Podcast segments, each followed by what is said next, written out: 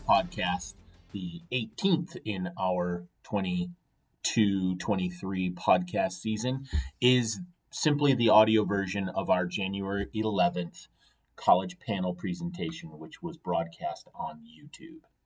If you want to see our smiling faces, the link to that broadcast will be in the show notes. There's tons of great information. Our guests for the evening were Sean McElwain from Castleton, Diane Soboski from Champlain College, Sam Prouty from Middlebury College, Kristen Larrabee from St. Lawrence, Nick Drake from St. Michael's, and Moses Murphy from the University of Vermont. As I mentioned, they all provided us with a very entertaining hour and tons of great information, and we thank them all for their time. Thank you again for listening. We'll be back with more episodes in the coming weeks. Until then, thanks again. Bye bye.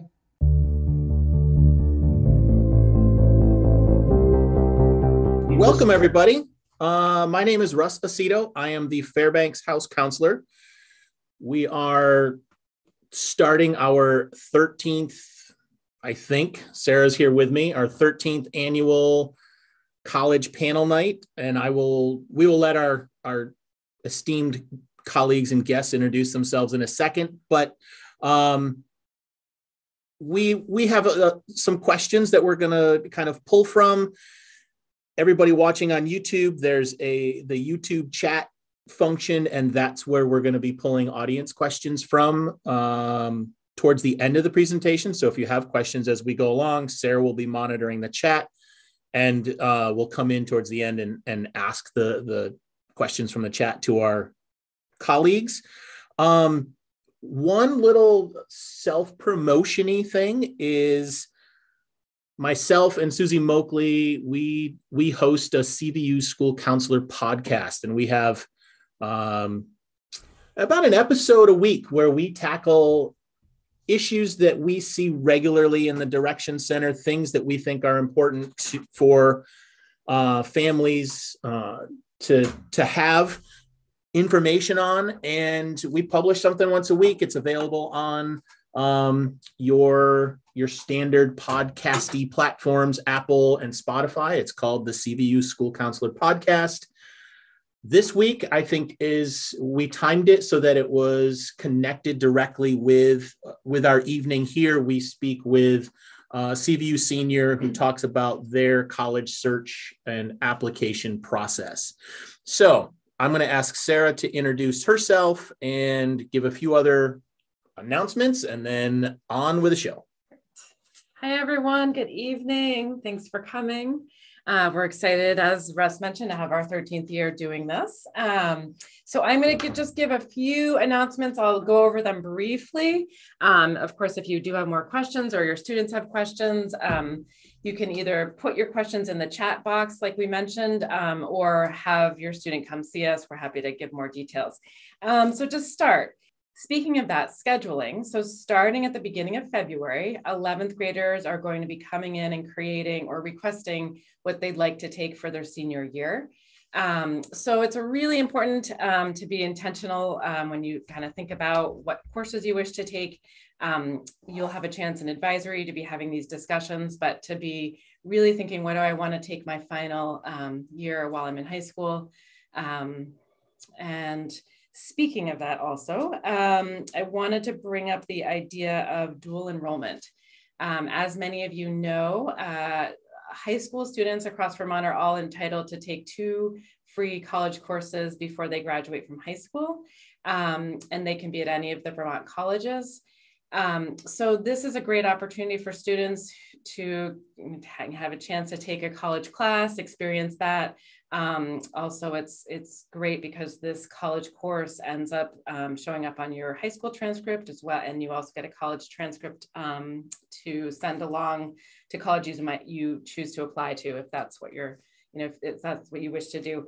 Um, but it is important when you're mapping out your courses for next year to be thinking, hmm, I, I wonder if I want to take a dual enrollment course. It could be over the summer as well, um, but thinking about that balance between the CVU courses that we offer and also the couple of the, the dual enrollment classes if you choose to take those. Uh, junior meetings.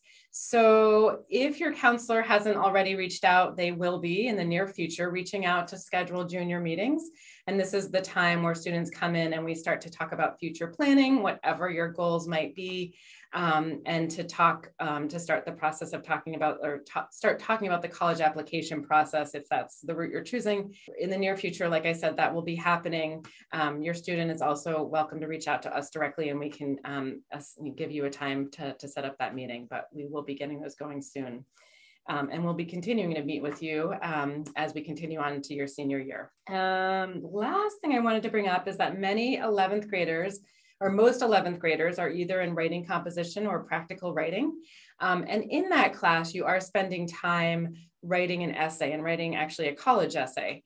Um, so if you already took it last semester, you have produced an essay. Um, and if you're in it this semester, you will be working um, this coming semester, you'll be will be working on that college essay. And we really encourage you to take this seriously and to create something that you can actually use to submit as part of your college application. Um, you'll get lots of feedback in class. Um, and then we also um, encourage you to send that to us, but uh, send this to counselors as well um, as you're getting closer to completing your applications um, so that we can have a peek too. But you, it's a great opportunity to kind of get that going and have and have already have that completed um, before you uh, before you complete your application. Anything else? You ready? I think we're ready. All right. Yeah. Okay. You go watch so YouTube. I'm gonna go to the YouTube section. Don't text me. That's my phone. Oh, that's text me if I need to do anything different, like smile and. Um.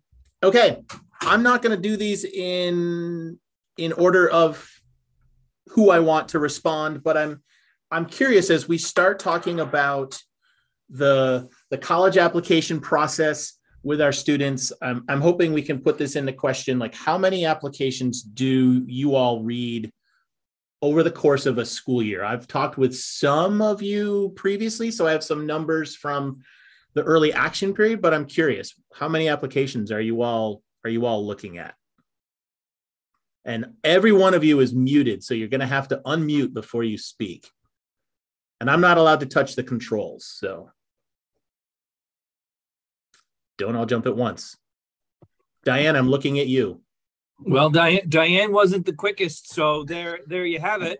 Um, Excellent. Hi, everybody. My name is Sam Prouty. I'm director of admissions at Middlebury College. At Middlebury, uh, last year and this year, we received just over 13,000 applications, uh, and our staff typically will read. Um, if you include the way we do things with a first read and sort of a second read, each member of the staff will probably read at least 12 to 1500 applications. So we do it pretty much all day, every day from November through March. Diane, do you want to go? Then we'll kind of sure. go through so to give everybody a chance to introduce themselves. Sure thing. Uh, my name's Diane. I'm with Champlain College. And um, our team, last year we received uh, 6,600 applications. We're on track this year to be in that, that 6,000-ish range. Um, there are seven counselors plus myself. And so when we do the math, it ends up being probably seven to 800 applications per counselor. Again, some of our seasoned readers may read a little bit more. Um, I tend to do a lot of second reads, so I do a lot more reads, but I'm reviewing what other counselors are doing. And many of us will have a similar system where someone's doing a very comprehensive read and someone's reviewing the work that that person did. But all in all, I'd say, um, yeah, we're, we're hovering in that with first and second reads, probably seven to 800 maybe range per counselor. Moses, you're next on my screen. Yeah, ha- happy to jump in and um, happy that everybody is taking time out of their evening to to be with us tonight. My name is Moses Murphy, Director of Undergraduate Admissions at, at UVM.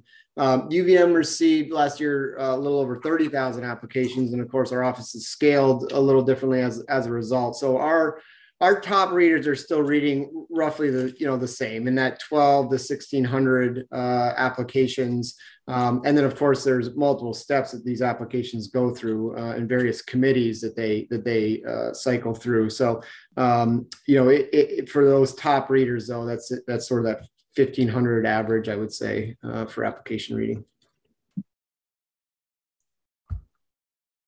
Nick you're next on my screen.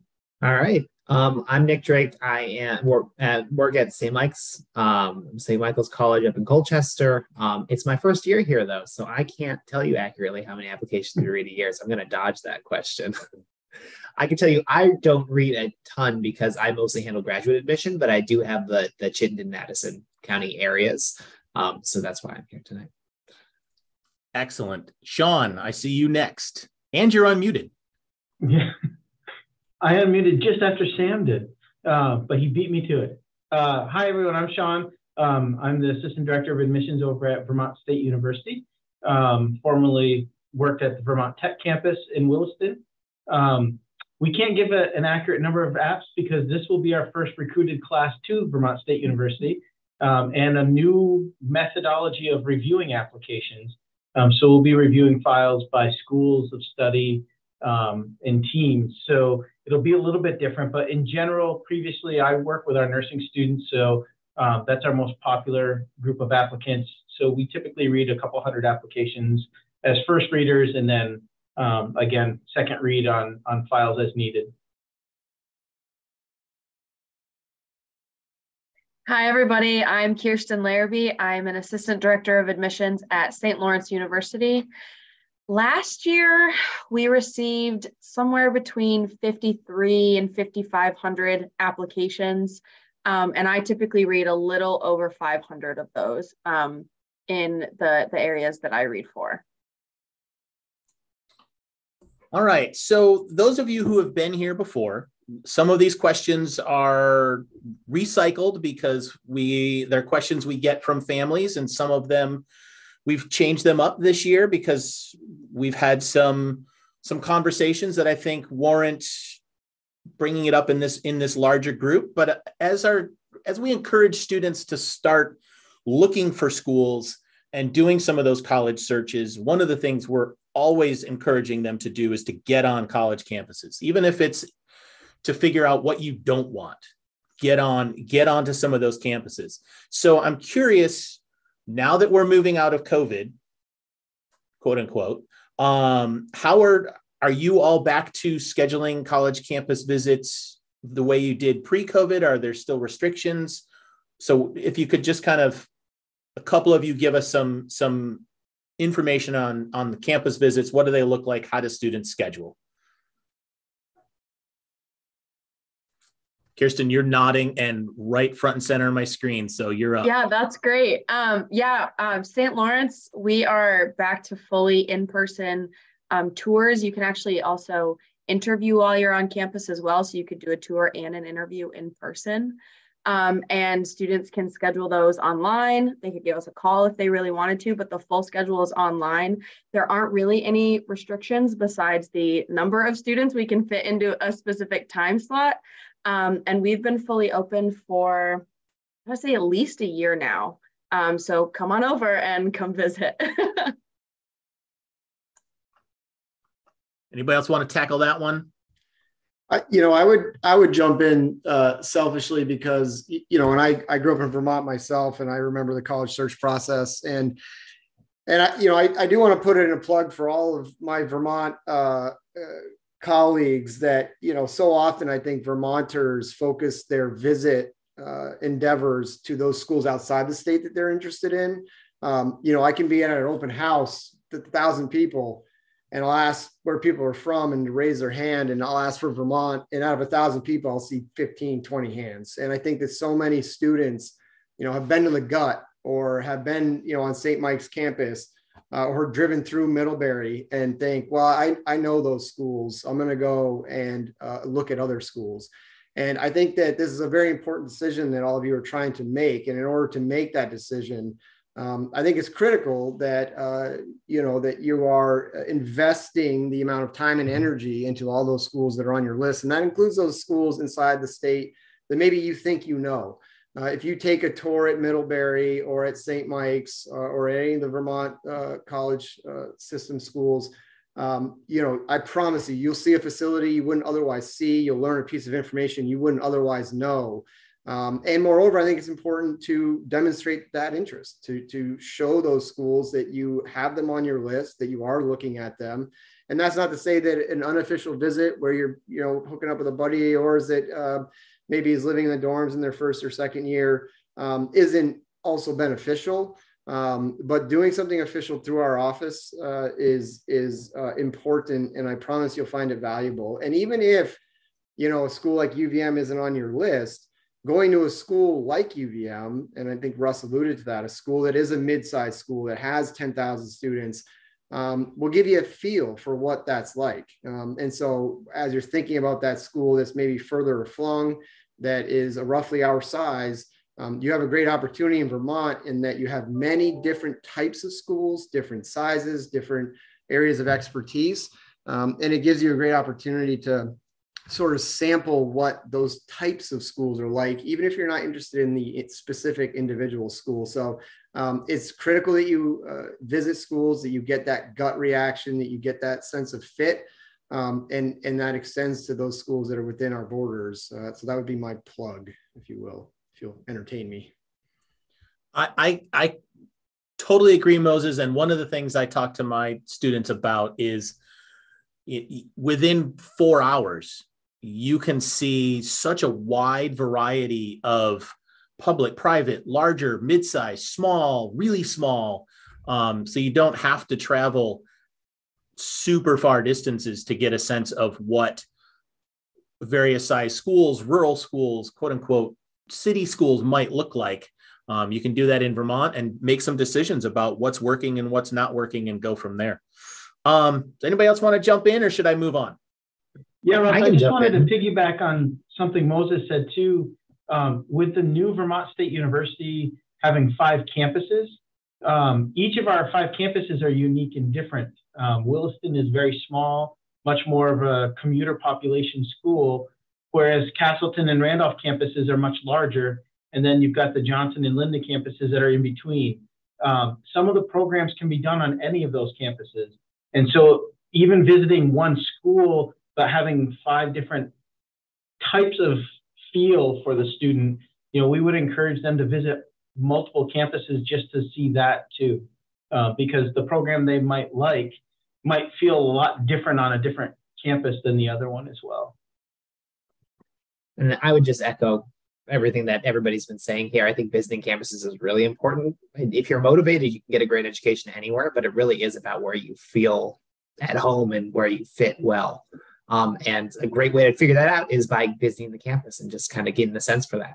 And you you never know you're going to find out. I think I think Moses was right on with that. Um, at St. Mike's, we have a campus visit grant. So if we have any record of you visiting campus in an official capacity for an info session, for a open house, anything like that, you, you're getting $1,500 a year towards your tuition. So that adds up. Um, and th- there's little things that a lot of people don't know until they show up. And, and it's just a nice bonus. And we just want to get you on campus and, and seeing things, meeting the students, meeting the professors. All right. Next question. This is one that I wrestle with all the time with my students. And I, um, I wrestle with it from a, from the perspective of more is not better. I wrestle with it from the perspective of trying to protect my teachers who are writing. Um, but who do you like to see letters of rec from, and how many should students get?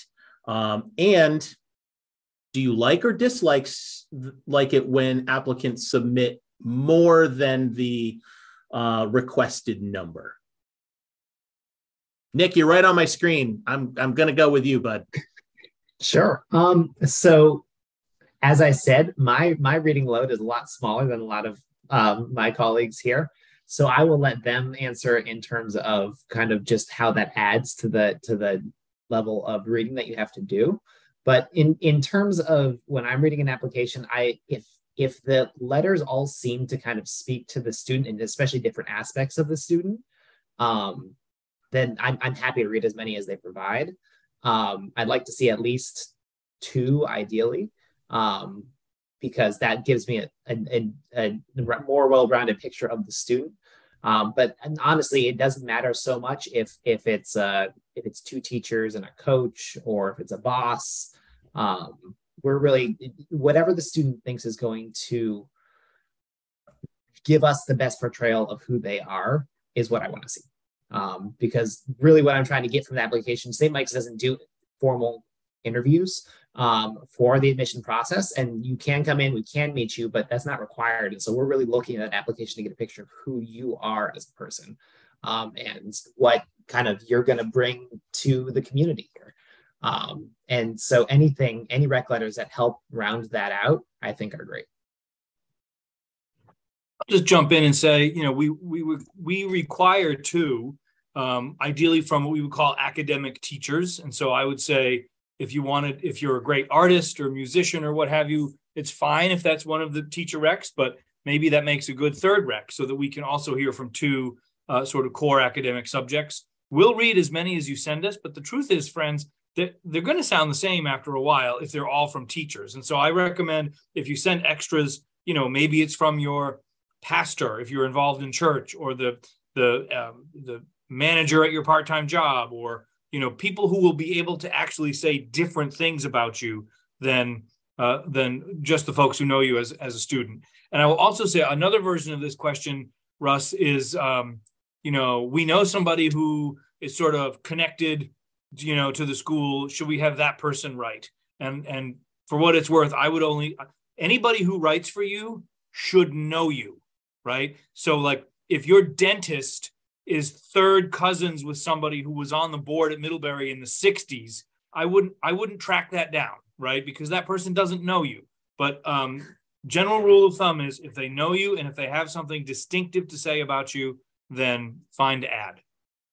So Gary came in and told me that I needed to unmute myself while you all were talking, which is probably good because I was laughing out loud at your your response because I'm thinking about a rep from a, a different school who came in one time and told me that they denied a student who submitted 28 letters of rec because they said the same thing and the student couldn't follow directions.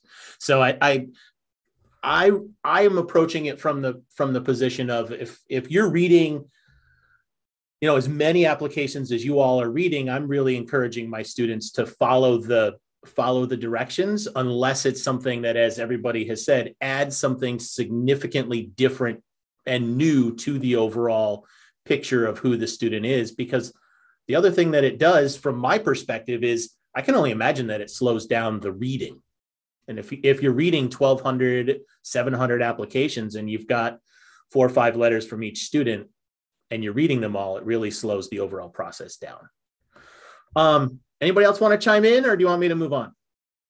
I'm moving pretty quick through these questions. We're going to get to the we're going to get to the meaty ones in a minute. All right, Sam smirking. I'm moving on.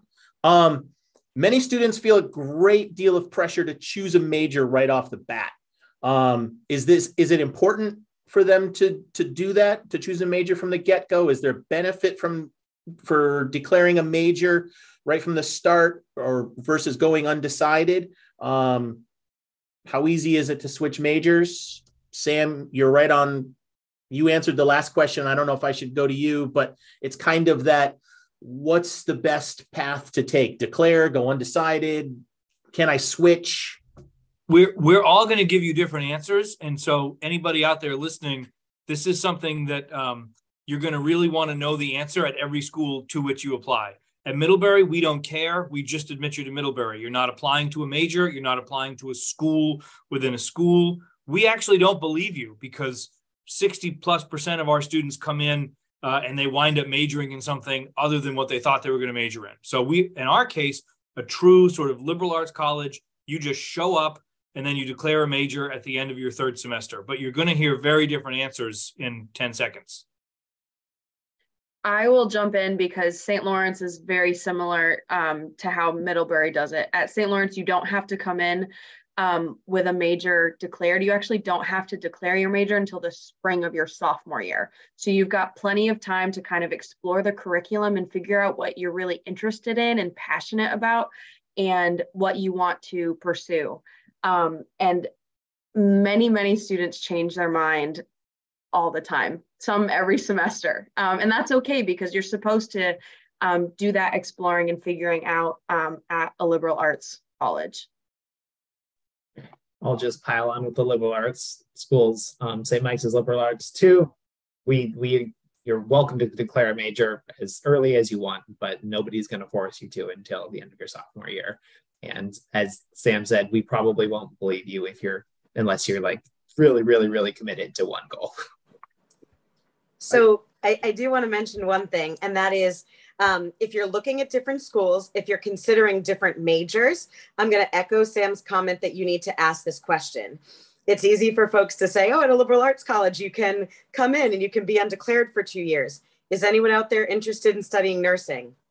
You are going to want to ask that question and apply to direct entry nursing programs, right? We don't have that at Champlain, but my advice is depending on what your major is, um, not only do you want to ask college the question, does it matter if I apply undeclared or for a major? They might say, what are you considering studying? Because the answer might be if you're considering English or history or business. No, it doesn't matter. You can decide. You want nursing, you want engineering, you want game design at Champlain. You better know coming in, right? Because if programs are filling and you can't get into those later on without graduating on time, is that going to extend my time if I change my major? These are all the questions you want to ask, right?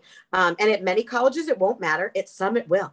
So that's where you get that notebook out. And at every college, you ask the question and you write it down, the answer.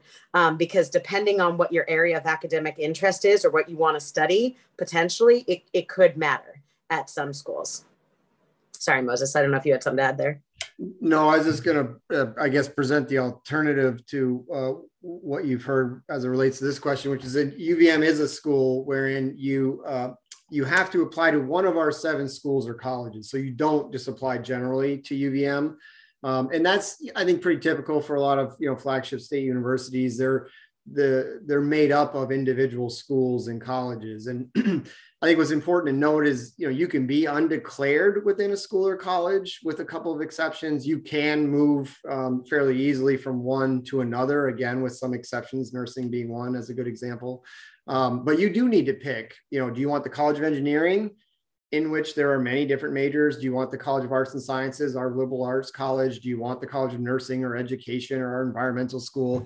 But you need to pick one of them uh, through the application process. And each of them will have different entrance requirements related to coursework you need to have taken as a high school student in order to prepare you for the types of courses that you're going to need to take uh, within that school or college again, and some and people have alluded to it. Most students are going to change their mind once they get here, anyways, and they're going to move around, and that's okay. But as it relates to um, you know our enrollment goals and and to um, ensuring a certain level of preparedness within certain areas, we do require students to pick one of our seven schools and colleges when they apply. And if you're the type of student who you know frankly has no idea what you want to do or you you recognize you have a, you know many different interests most of those will pick undeclared within our College of Arts and Sciences, the liberal arts college, which makes up half of our students. Um, but if you're the type of student who knows you want engineering, you just don't know if you want electrical or biomedical or civil, um, you know, you can be, you know, undeclared within the College of Engineering, but as an engineering, a potential engineering graduate, we got to make sure that you have certain exposure in high school to chemistry and physics and calculus and things like that. And so we do have um, a process wherein students have to pick one of those schools and colleges and different requirements uh, for each of those schools and colleges. And frankly, some of them are, are more difficult to get into than others. All right, before we move on, I, I just, I, I apologize for getting on my phone during this event, but my daughter just sent me a text. She's watching, she's 12, and she says, Daddy, don't forget to eat or drink. So I'm going to have some water while my daughter's watching just to show, yes, I've been here all day, but I'm taking care of myself.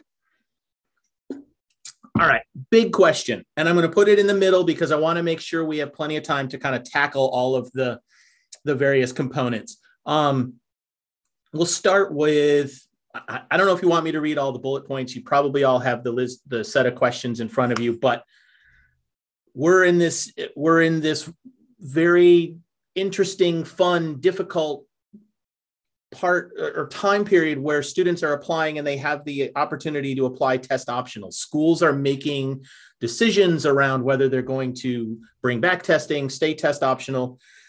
Um, I did a podcast with Sam and Moses and Anna from Dartmouth where we talked a little bit about it, but I feel like it's really important to talk about it in this forum I, I'm hoping people can chime in and, and help us define what test optional means, how does a student decide if they should submit their test scores?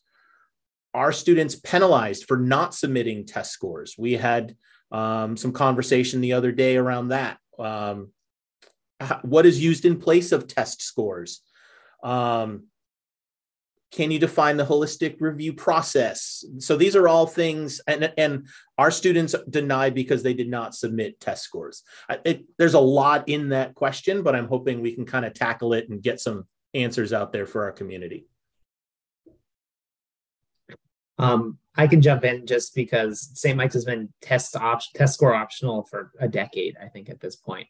Um, we just we we allow students to submit them, um, and if you submit them, we'll look at them but we we really do not they they don't make or break any applications. You're never penalized for not submitting them or choosing not to. There's a lot of reasons people don't take tests um, or that some people just don't do well on tests and we recognize that. So we look at a, a lot of other factors of the application. We look at the transcript kind of for academic things. We also look at our at rec letters. If you have rec letters from teachers then that'll tell us a little bit more about your academic achievement um, as well. It, other activities that you're doing, we're really kind of looking at all the other parts of the application to glean the sort of information that you might normally get from test scores. Um, and again, if you did, took if you took the tests and you did well and you like your scores and you're proud of them, submit them. We're happy to look at them. Um, but it really is a completely optional thing at St. Mike's. Yeah, same thing at St. Lawrence. And, and I want to emphasize something that Nick said is that if you do send your scores to a school that's test optional, they will be considered. Um, some people might think that if you send them, um, they won't look at them because they're test optional, but that's that's not what that means. Um, so if in a test optional setting, you can send them if you want to, um, but you don't have to send them. Um, and if you take the test and don't like your scores, you don't have to send them to us. Um, but if you do, we will look at them and we will use them as part of our application review process. but being test optional means that you're not going to be hurt if you don't send your scores. Um, and you know, just like Nick said, as part of a, a, holistic application review process, we look at everything you send us from the application, your essay, the recommendation letters, your transcript. Um, you know, those are all the things that we we look at as part of a big picture to see who you are as a student, but also as a person and we don't necessarily need your test scores um, to figure out if you are prepared for um, for college for our college that sort of thing.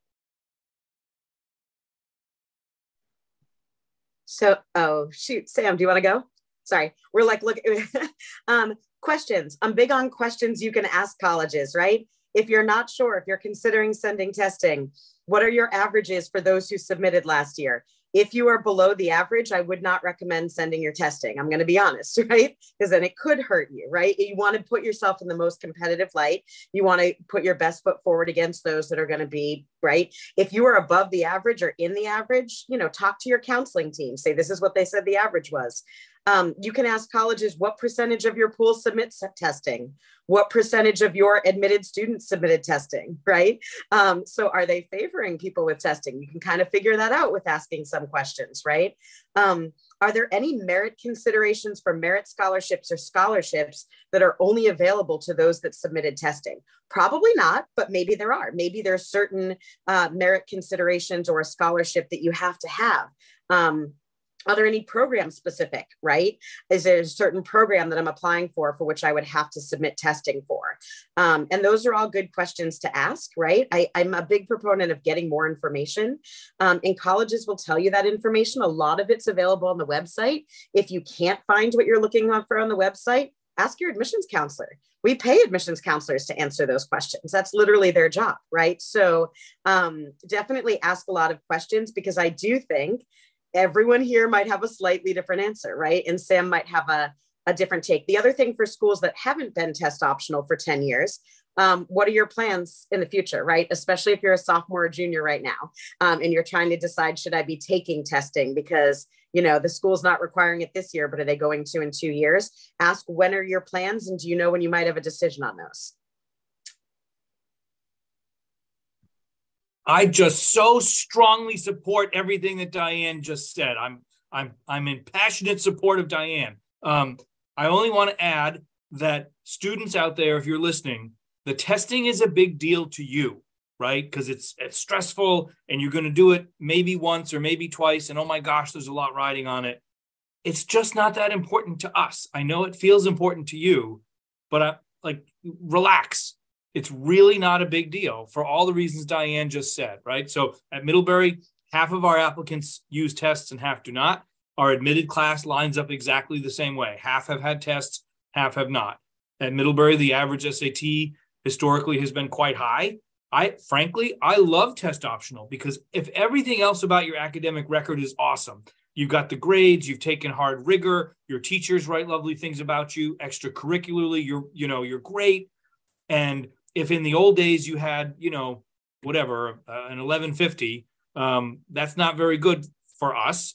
And now, if you have an 1150, I don't need to know that. And if everything else is great, you're still a very competitive candidate. And so I, if I had a dollar for every single time we had to talk about this, I'd be a very wealthy man.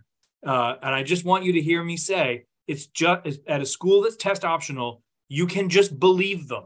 There is no hidden agenda here, right? And if you're a strong candidate without the tests, fine. Nobody's going to sit around and say, oh, we wish they took them, or, you know, I'm just going to natural, geez, you know, Moses applied without testing, so I'm just going to assume he's a lousy tester. It doesn't work that way. There's more than enough uh, ingredients in this soup to have us figure you out with or without that test. It really is up to you. Don't sweat it. Thank you for saying that, Sam. Not that I'm a bad tester, but thank you for for noting that. Um, even when we required testing, it was like this secondary thing. This, you know, this data point that we would look at to try to inform everything else we're seeing in an application. It never carried the day. Um, I think to get to another question that that Russ had posed related to this subject is you know, I think in the absence of testing, the other components of your application do take on just additional consideration. And that's not to say that those aspects weren't already important, um, but in particular, the strength of your schedule and, and the, the courses that you are taking to challenge yourself, particularly in areas that are related to the major that you want to pursue. Again, for those schools that require you to apply to a major, but um, you know, curricular rigor is something, frankly, we spent a lot of time evaluating and rating and going through a rubric to determine, um, you know, just how uh, how challenged a student has been in the courses that they have taken. You can have a great GPA uh, if it's in courses that would be deemed, uh, you know, not overly challenging or not related to the major that you're interested in. Um, you know, the GPA really doesn't matter as much as you might imagine. We'd rather see students who are sticking with the five core academic areas and challenging themselves with the most rigorous schedule in the areas where they have a strength, which is to say, I don't expect you to take AP calculus if you're not good at math. I do expect you to be in a math though senior year and then to take the AP or the honors course in the area, you know, not honors, I guess, in the case of CVU, but challenge yourself in those subject areas where you do have a strength and make sure that the the strength of schedule and the rigor that you're presenting your application is uh, as strong as possible. Thanks, everyone. I, one of the things we talk to our students about is taking the APs because you think you need to have them and then not doing well or struggling or having them pull other things down is is not accomplishing what you hope to accomplish. So choose the APs that are that you're really passionate about um, and and do well in those and don't feel like you have to do every single AP. Um, I'm re- I'm recognizing the time and feeling like I have some other things that I really want to get to. So I'm going to skip down the list of questions that we've kind of compiled as a department and and one of the ones that I I talked about or I asked last time and I'm going to ask again is um, I'm curious if you all have a favorite essay that you have read either this year or in in recent years and then, how do you all feel about risky essays? I have a student who used and in very intentionally and very appropriately and got accepted to one of your schools, uh, use the F word in their essay. Um, I, am curious about other sensitive topics. Um, how, what is your guidance? What are your thoughts around, um, around that? So I can jump in. I would say um, this is your chance in the application for you to tell us about yourself, right? It's the part I look most forward to in an application. I actually read it last, right? It's like dessert for me. And so I've learned about your academic record. I've learned about your academic prowess, all the things that you've accomplished. I've read what other people have to say about you. And now it's your chance to tell us about yourself. And again, much like testing, where Sam was saying, you think this is a really, really big deal. I think there's a lot of pressure on students to say, what am I going to tell them? Right. Like, and we don't need to know everything about your life. We just want a snippet. We just want a story about you and from your life to see how you would fit into our community and be a student on our campus. Um, we just want to get to know you and we look forward to it. And so think about something that's important to you, not what your dad or your coach or you know your sister is telling you you should write your college essay about not what you think i want to read. What do you think is important for me to know about you? Um, that being said i've read some i've read some quote unquote risky essays that i think really work for the student um, and i think they really work for their personality and i've also read someone some that just don't. Um, they're trying too hard they're trying to force something they're trying to be funny. If your friends don't think you're funny don't try to write a funny essay right? Um, i think you know it's don't force things. Be genuine be who you are um, and trust the people in your life too.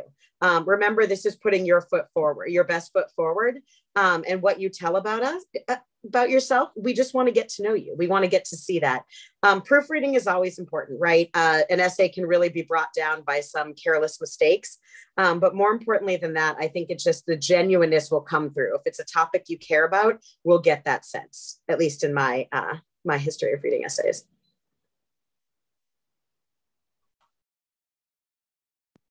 I would say a great essay is both content and craft.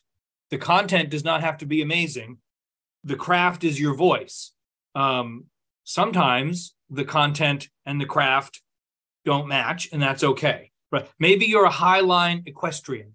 There is a version of that essay that's terrific about communing with an animal, about respecting the beauty of nature, about working very, very hard to accomplish something, about the competition. There are versions of that essay that are great, right? So, like, my opinion about horses doesn't matter. There are also versions of that essay which stink, right? Pickles the horse is my best friend. I don't like humans very much and they don't like me. So every day I go see Pickles, and Pickles is the only person who understands me, even though she's not a person, she's a horse. And, you know, I rode Pickles every day for five years and then Pickles died. I don't, what does that do to help you in any way right? And so you know keep in mind these things are supposed to they're your best foot forward right? So you can write about risky things you can write about challenges in your life you can write about hard things family dynamics what your identity whatever. The content doesn't matter as long as the craft is allowing us to sort of see who you are and what makes you tick and and to see that you have put your best foot forward. And so um that I'll I'll stop there. But anybody else I'll want to jump in to say- Oh, sorry, Russ.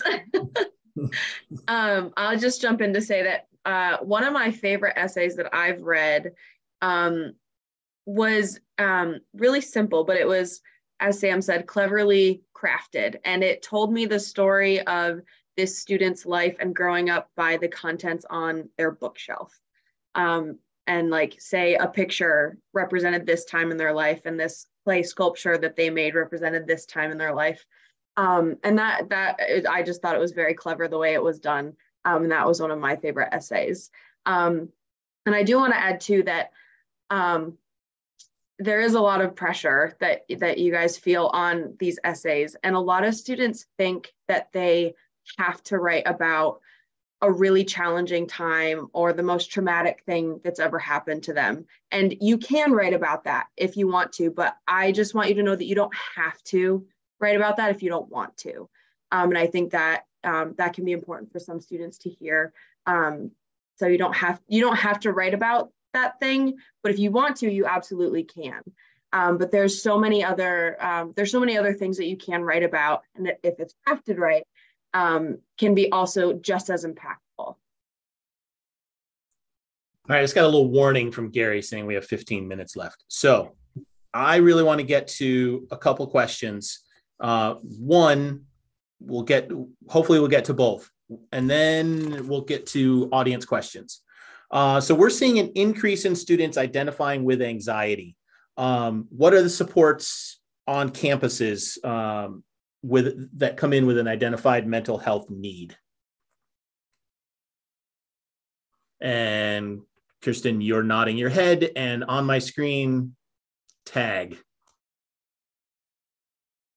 Um, so yeah, we you know we have also seen that um, on our side. A lot of students are um, self-identifying that they have mental health challenges in their um, applications, which is totally fine. Um, we have a lot of support at St. Lawrence um, for these students. We have a, a free um, health and counseling center, um, and they're combined. So if you go into the lobby, nobody knows if you're going to see um, the physician or the mental health counselor. Um, we also just became a JED campus, so we're partnering with the JED Foundation um, to bolster our mental health services on campus. We just hired a few more um, counselors. We have a 24 hour hotline. Um, we also just created a wellness office as well. Um, so, and our, our wellness director is focused on um, educating students about um, opportunities on campus to nourish the whole person. Um, so, you know, focusing on um, doing well academically, but also also feeding your your social battery and um, staying active and things like that. So that we approach it in a, in a lot of different ways. Um, and there are also, you know, uh, we've got peer health counselors as well. Um, so you, if there's a student that you want to connect with, kind of maybe talk through some things. Um, we've got a few, we've got uh, a few different options um, that students can pursue to um, to get help.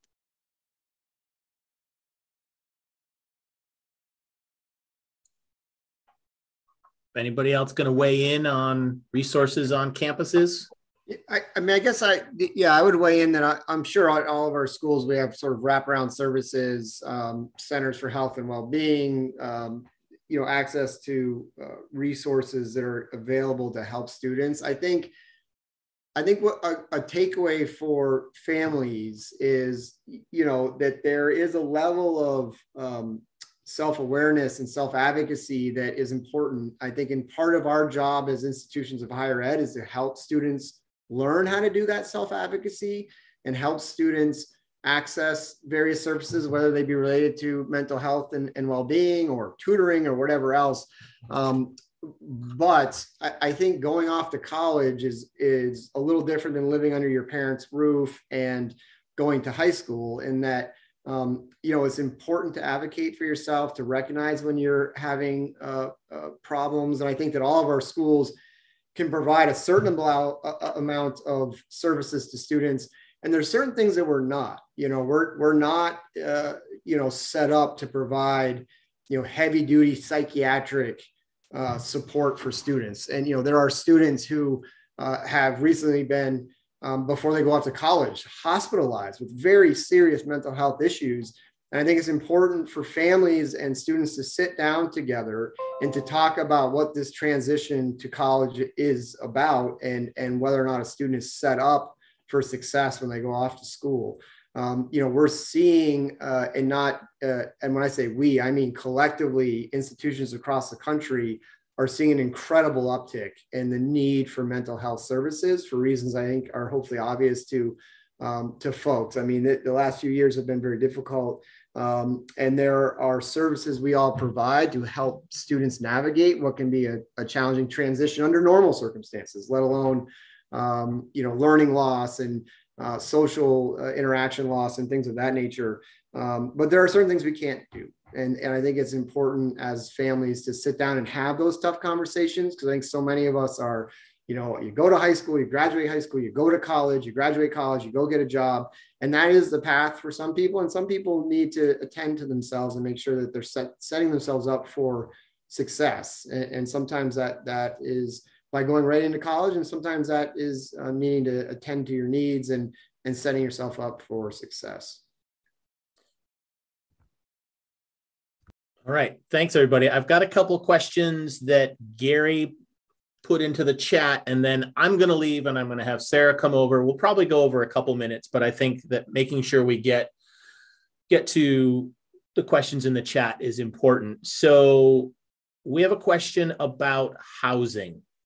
And the question, I'll read it summarize it. Um, people are hearing that there were significant challenges providing on campus housing this academic year. Um, do you anticipate similar challenges going forward? They cited an example, but I'm going to leave the example and the school mentioned out. Well, I don't know if we well, Russ went away. I don't know if we were the example, but Middlebury, um, we we struggle a little bit with uh, with an overcrowded campus. Uh, some of that is beyond our control in terms of, you know, students. Um, uh, you know, we have we had a perfect storm of, of a lot of first year students saying yes to our offers, and then a whole bunch of current students taking a semester or a year off because of COVID, and so you know that created a pinch. Maybe other colleges felt that too. Uh, in our case, we still housed, we guarantee housing for all four years of students, and we housed everybody um, that involved, you know, I think we actually bought an inn here in Middlebury. Um, you know, you, you do what you have to do, but um, but everybody got a room who needed one and wanted one. And you know, colleges have ways. We have most colleges have emergency steam valves for these kinds of situations. And so, um, but I would say, are we worried about that in the future? I'm not, unless there is another global catastrophe that we didn't see coming that will make lots and lots of students, you know, interrupt their progress. But um, I think short of another one of those, you know, we're we're fine and we've got it covered. St. Mike's is similar, guarantee housing all four years, um, and we we are in a place, luckily, where where we have the housing that we need right now. Um, so I, I'll just throw that out there. Yeah, I mean, we same with UVM, and we require our first and second students, first and second year students, to live on campus and all have housing. Um, and you know, I think you're hearing a lot of this around the country. I mean, the you know the pandemic created supply demand imbalances in every industry, and higher ed's no different. Uh, and Sam pointed out some of those reasons. Um, you know, when you have a bunch of students putting off college, when you have a bunch of students um, you know, uh, taking a year off in between their first and second year, when you have a lot of students who have deferred enrollment, you're going to create imbalances. Um, but students are are housed; they're housed on campus. They're required to be there. Uh, so there's not only not an inability; it's it's it's flat out required. And again, um, just quickly, questions. Okay. Do you require housing? Do you guarantee housing? Who has to live on campus? How do you support folks to find housing off campus if we decide to move off, right? These are all questions you can ask of any campus you visit. Or considering right. you can email those questions. Sarah, do you want to take over? Sure. We have one more question here. Oh, and then maybe we'll go back to the list. Um, so maybe, yeah. So we have one more question. Um, am I on? Yes. Yes. Um, can you address the idea of super score for the SAT? Do you see the results for the entire test?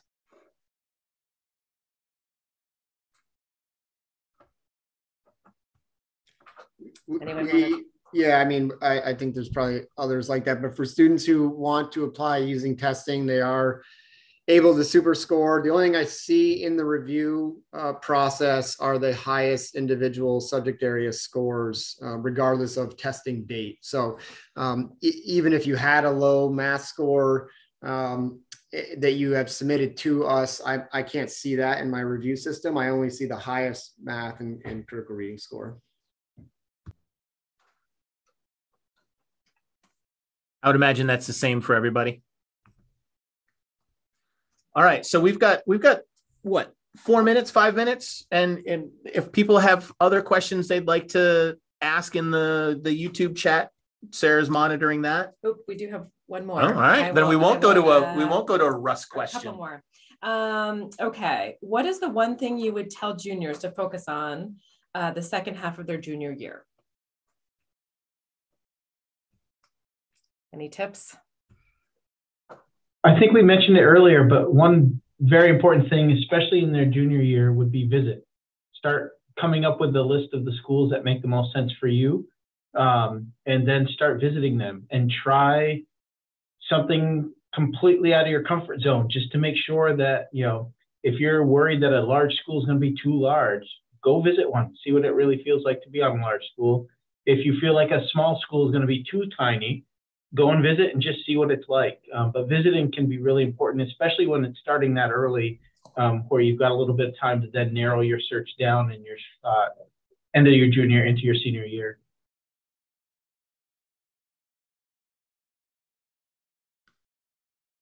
I'll, I'll also say um, keep your grades up. Junior year is important, right? So focus on academics. And um, we kicked this uh, session off with Russ talking a little bit about course selection for next year that matters, right? In the absence of testing, in the absence of other things, the courses that you're taking, the challenge that you're presenting yourself, the foundation you're laying now is going to set you up for a strong senior year. And we want to see folks who are on an upward trajectory, no matter what college you're at. No one on this screen is going to tell you it doesn't matter if you're on a downward trajectory, right? You have to be on an upward one. Um, and we want you hitting your stride and you're doing your best academic work as you prepare to enter college, right? So you're you're setting yourself up for success no matter what college or university you end up at. Um, so so take care of that as well.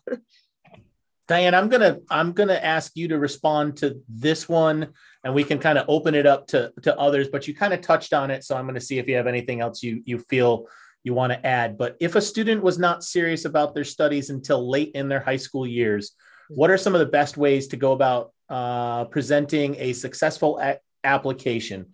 Um, kind of apply right out of high school, go to community college. Yeah, there's a couple of options depending how dire the situation was. I, you know, I want to first start by saying, you know, Moses addressed we have all had a, a, rough couple of years. It's not just students. Everyone on this screen has lived through COVID. Everyone who works in an admissions office has also lived through it. So we know there's a lot of situations and things that can come into play. Um, dwelling on the past and fixating on the past instead of allowing yourself to be successful now and planning for the future is not going to help you in the college admissions process nor in life right? So what's been done in the past has been done in the past. Unfortunately, you can't change that. So what I would say is rather than fixating on that, what can you do now to set yourself up for success? How can you have a really strong academic year and how can you go into next year, right? In the best possible light. Um, I do think that sometimes if you meet with a counselor and you've got your your heart set on going to a certain school or a certain type of school and your academic uh, progress is just not going to get you where you need to be right out of college. There are other pathways, right? Take a shot, do the best that you can, and then know that there are many, many, many other pathways, right? Um, you, you, we mentioned at the beginning of this call that all Vermont students are eligible for those two classes in Vermont state colleges. Take advantage of those, right? That's a great opportunity to really showcase that you're ready for college level work. Um, there's great partnerships that I, I, think all of the Vermont schools, whether we're public or private, have great partnerships with local community colleges and the CCV, the CCV system, right? Um, and, and just explore the options that are open to you. Sometimes that means going somewhere else for a semester and transferring in. Other times it could be talking with your admissions counselor and seeing if there's ever a conditional admit or something that you might need to take over the summer, depending again on the school you're looking at. Um, but know that there are options and we're human too.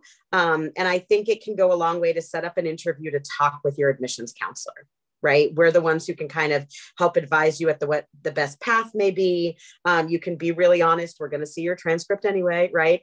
Um, so you can be honest. You can talk about the challenges that you faced and we can kind of help you chart a course along with your amazing college counseling team um, as to to get where you want to be. I don't know if others have some advice there too